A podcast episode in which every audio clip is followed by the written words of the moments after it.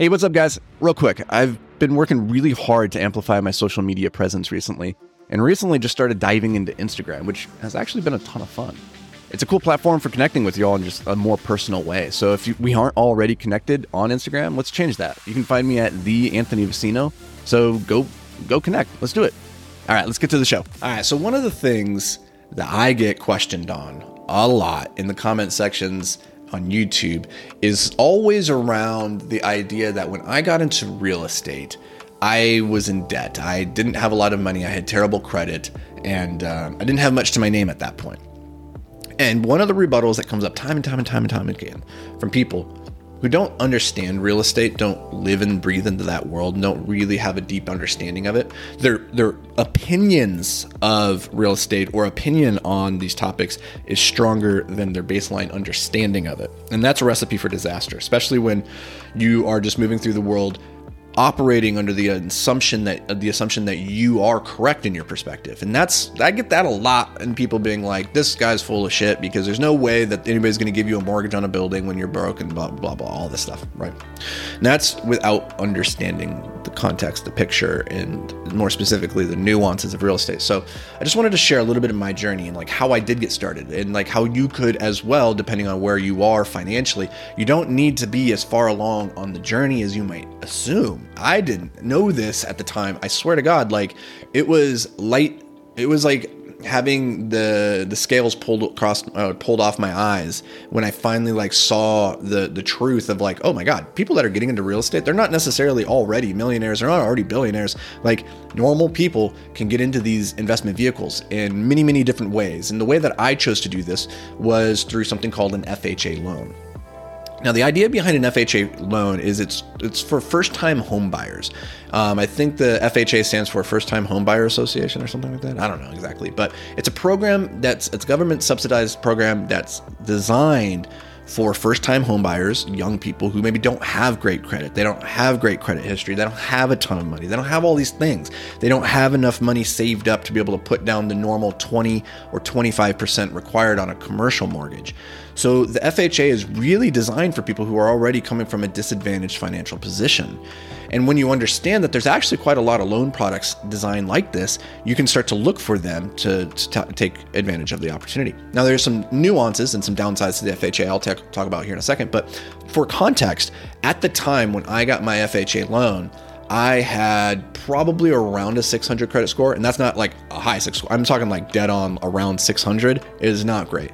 I had $7,500 saved up, or I had $7,500 for the down payment, and I had about $20,000 in reserves. They like to see reserves. So all told, I had about $27,000, $30,000 to my name. like that was that was my that was my starting nut. And so I was that wouldn't say I mean that's a lot of money, um, but it, if you're making fifty sixty thousand dollars a year, you could be putting away you know a sizable portion of that each month and have that saved up within just a few years. And so going into this, I at the time also um, it's also worth noting I was only pulling a salary of around forty thousand dollars when I got into my very first building, and that was from a business that I owned, and that makes it even harder in a lot of cases to qualify for these loans when you're getting when you have a W two uh, salary being paid by somebody else, not your business, then the banks actually look on you more favorably. But I went into this building, so it was a triplex. Um, that I negotiated it down to $246,500. And this was in a market that I knew that building probably should have been going for closer to $300,000, $310,000. And uh, so picked it up for about 50 ish less than what they could have gotten for it. And the reason for that, I think, is largely luck. Um, I think part of it is relationship building and just being somebody that the, the seller wanted to do business with. Uh, the building was not in the greatest neighborhood. When you're starting off and you're trying to find these deals that you can you can make your money go farther, uh, sometimes you have to go into rougher neighborhoods. And this wasn't a bad neighborhood, but it wasn't a great neighborhood, and there really wasn't any kind of like future for this neighborhood. It wasn't in the path of progress, meaning like other businesses and stuff are moving in and they're going to make the neighborhood better. It wasn't like that. So there wasn't like a, a great long term outlook for this building. Um, getting what we call uh, organic appreciation. That's the kind of appreciation appreciation that occurs when the market just generally improves. My uh, looking back on it, the building was actually very good for me in where I was and having to learn the processes and getting my feet into the game. But um, I would not go back to that neighborhood. I wouldn't take that investment again. But when you're young, you can bear to take more risk, and you should. Like you have more time to recover from it and to go be willing to do things that other people aren't willing to do. So, picked up this building for two hundred forty-six thousand five hundred dollars. I got an FHA loan, which only required that I put down, I think it was like three, three and a half percent. So I put down a down payment of seventy-five hundred dollars. I had twenty thousand in reserve, and so I bought this building, this triplex with three separate living domiciles inside of it for seventy-five hundred dollars out of pocket. I moved into one of the units, which was a two bedroom, and I lived in one of the bedrooms and I rented out the other bedroom uh, to a guy that I found on Craigslist. He paid $600 a month for the one bedroom. I uh, lived in the other one, uh, other bedroom, and then the other two units in the building. I think it was a one unit and it was a two, uh, a single, uh, single bedroom and a two bedroom.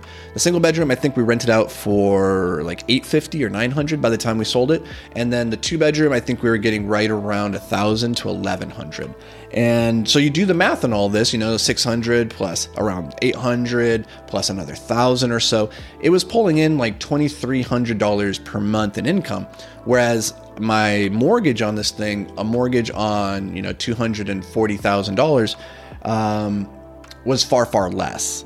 And so all this is to say, I was cash flowing a couple hundred dollars every single month and getting to live for free. And I think that's the real beauty of this situation. It's called house hacking. I was living in the bedroom. I already need to pay housing. And if I was going to rent out that one bedroom somewhere else, it'd probably cost me $600 to $800 a month. But now I'm not paying that. Now I'm actually getting about $200, $300 of pure cash flow per month on this asset and I'm also not having to pay rent. So all told, I'm I'm saving around $1000 a month just by doing this deal, right? And so after 12 months, that's $12,000. That's pretty damn good. Well, what ended up happening with this asset was nine months later, I knew I had bought it at a really good deal, but what I didn't realize is that I actually bought it at a fantastic deal. I went back nine months later to refinance the asset after I had done some improvements to the property. Went back to the bank and they reevaluated it for $375,000. So that's 125K more than what I paid for it. So what I did then was I refinanced that asset and the new loan that they gave me was for like 70% of the the purchase or the the new valuation of the 375 or whatever. And so really what that means is the new is the bank is coming in, we're getting a new mortgage, we're paying off the old mortgage. The new mortgage is more because it's now 70% of the 375 and I can't do that math off the top of my head, but it's more than my initial mortgage which was 240 240 or so, right? But what it did was with the FHA loan, you have something called your um, uh, what is it? I can't remember. Your PMI. So it's um, a certain type of insurance that is on these assets, which because you put such little money down, they want to make sure that you're you're covering that. So that's like a couple hundred bucks per month. For me, I think it was like 160 bucks per month. Um, but by refinancing it, going into the higher loan to value, so I had more equity in the building, I was able to get rid of that cash flow even more. But the beauty of this system was that the bank, after they pay off the original loan and they have this higher amount, let's say it was for 310, like so 240 of that goes to pay off the old loan, and then that means 60k is given back to me in the form of a check. It's non-taxable.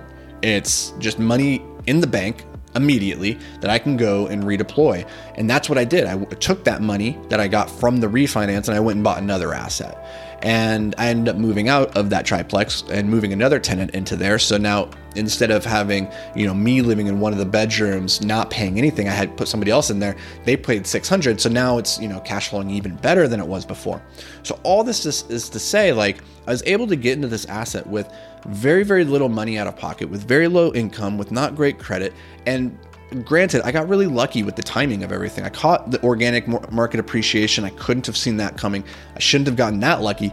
But all told, it was a way for me to get into the business, learn the ins and outs of it, and it set me up very, very well for everything that I've done subsequently. Because really, just over the years, I've just done a variation of that same play over and over and over, just with bigger and bigger buildings. You know, instead of buying a building now for 246,000, now I'm buying buildings for 10 million at a time. And then we're doing the same thing. So we're making the building go from being 10 million when we buy it to being worth 12 million. And then we're taking that $2 million difference and we're pocketing that, right? So that is in a high level my kind of my first real estate deal. And I don't know if where you're at in your journey, if that's going to be the plan that works for you, but just realize that there are a lot of ways to get involved in real estate and to benefit from it. But um, the key I think you need to be aware of is to answer the question Do you want to invest in real estate or do you want to build a real estate investing company? What I did was I built a real estate investing company. I went into it, treated it like a business, and I treated it like my full time job. If you just want to passively invest in real estate and you don't necessarily want to be a landlord and do all the work that goes with building a business, like AKA you don't want to have a side job then there are other ways to invest in the real estate, specifically get the benefits of it without having to do the work, which is one of the things that we do now in one of my businesses is that we bring investors into our deals, we buy the buildings together, and then we own and operate them on behalf of the group. So that's just an example. But that's neither here nor there. Okay, so that's gonna do it for me, guys. I appreciate everybody for being here. Thank you. I hope this brings a little bit of value, a little bit of perspective, maybe on real estate in a way that you didn't know before. Maybe it gives you some insight into how you can get involved, and I hope you do because it's it's an awesome vehicle. So that's gonna do it for me, guys. Catch you guys back around these parts tomorrow. Until then, stay hyper focused. Hey, real quick, guys. You already know I don't run any ads on this because I want to keep it like a really awesome listening experience for you. But I do have an ask. I'd love it if you could just help me spread the word so we can help more entrepreneurs, creatives, and high performers just make more money with less stress and more fulfillment. So, the best way that you can help me do that is by reading, reviewing, and sharing this podcast. Like, the single thing I ask of you is please just take 10 seconds to drop a review. Seriously, it would, it would mean the world to me. And more importantly, it may just help change somebody's life. So, thank you, and let's get to the show.